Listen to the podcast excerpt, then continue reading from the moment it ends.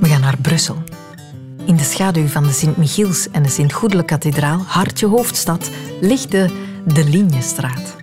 Kasseistraat met wat onbeduidende gebouwen, paar leegstaande panden. En dan wandelen we naar nummer 7.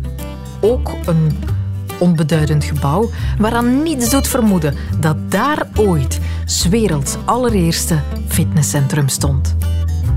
Dat wist je nog niet, hè? Ik ben Sophie Lemeyre en dit is een snelle geschiedenis van het fitnesscentrum. Het is 1828 en barones Monfento maakt in Burgos, Spanje, een ritje te paard. Tot plots dat paard op hol slaat, begint te stijgeren en barones Monfento zich met alle macht moet vastklampen aan dat dier om niet ten val te komen. Paniek natuurlijk. Tot plots, als uit de hemel gezonden, een soort jong gerommeke, een kleine krachtpatser, komt aangelopen, hij haar van het wilde paard afhelpt en erin slaagt dat paard te doen kalmeren. De jongen breekt zijn been in het tumult, maar los daarvan is het eindgoed al goed. Barones Monfento ontdekt dat haar reddende engel 15 is en Hippolyte heet. Hippolyte Tria. En die heeft al wel wat meegemaakt in zijn korte leven. Zijn ouders sterven allebei wanneer hij vier is. Zijn grote zus kijkt amper naar hem om. En op zijn zesde wordt hij ontvoerd door zigeuners die hem niet veel later verkopen aan Italiaanse circusartiesten. Hij krijgt bij hen een act in het circus waarbij hij aan de trapeze halsbrekende toeren moet uithalen, verkleed als meisje. Allemaal echt waar. Hij trekt jaren met hen rond tot die circusgroep uiteenvalt en hij op zijn twaalfde terechtkomt bij een groep gewichtheffers die hem de beginselen van krachttraining aanleren.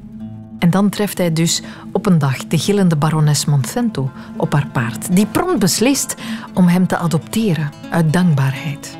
Ze stuurt hem naar school en daar leert hij over de oude Grieken en de Romeinen, over hun lichaamscultuur, over antieke fitness. En hij besluit dat dat is waar hij zijn leven aan wil wijden, aan het verbeteren van de menselijke fysieke paraatheid.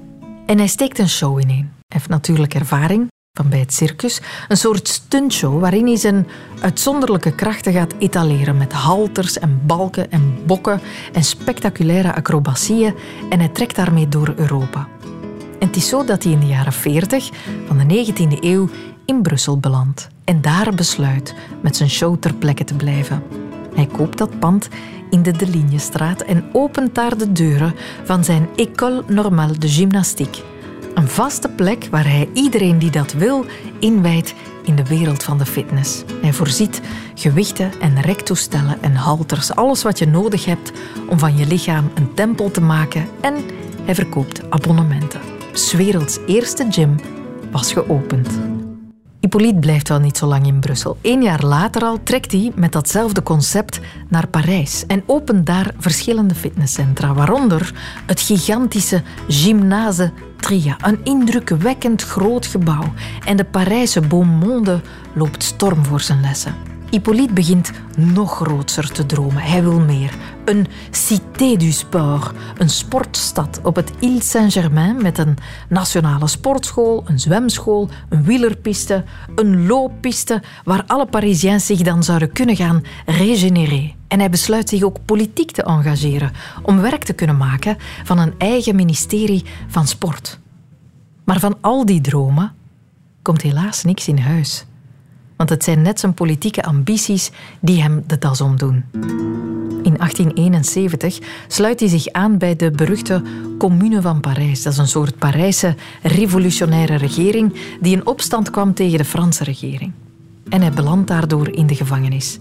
En dan begint zijn Trias sportimperium af te brokkelen. Wanneer hij vrijkomt, probeert hij nog een nieuw centrum op te richten, maar hij bereikt eigenlijk nooit meer dezelfde status. Uiteindelijk geeft hij gedesillusioneerd op en Hippolyte sterft in 1881 in totale vergetelheid. Tot nu dus, hè.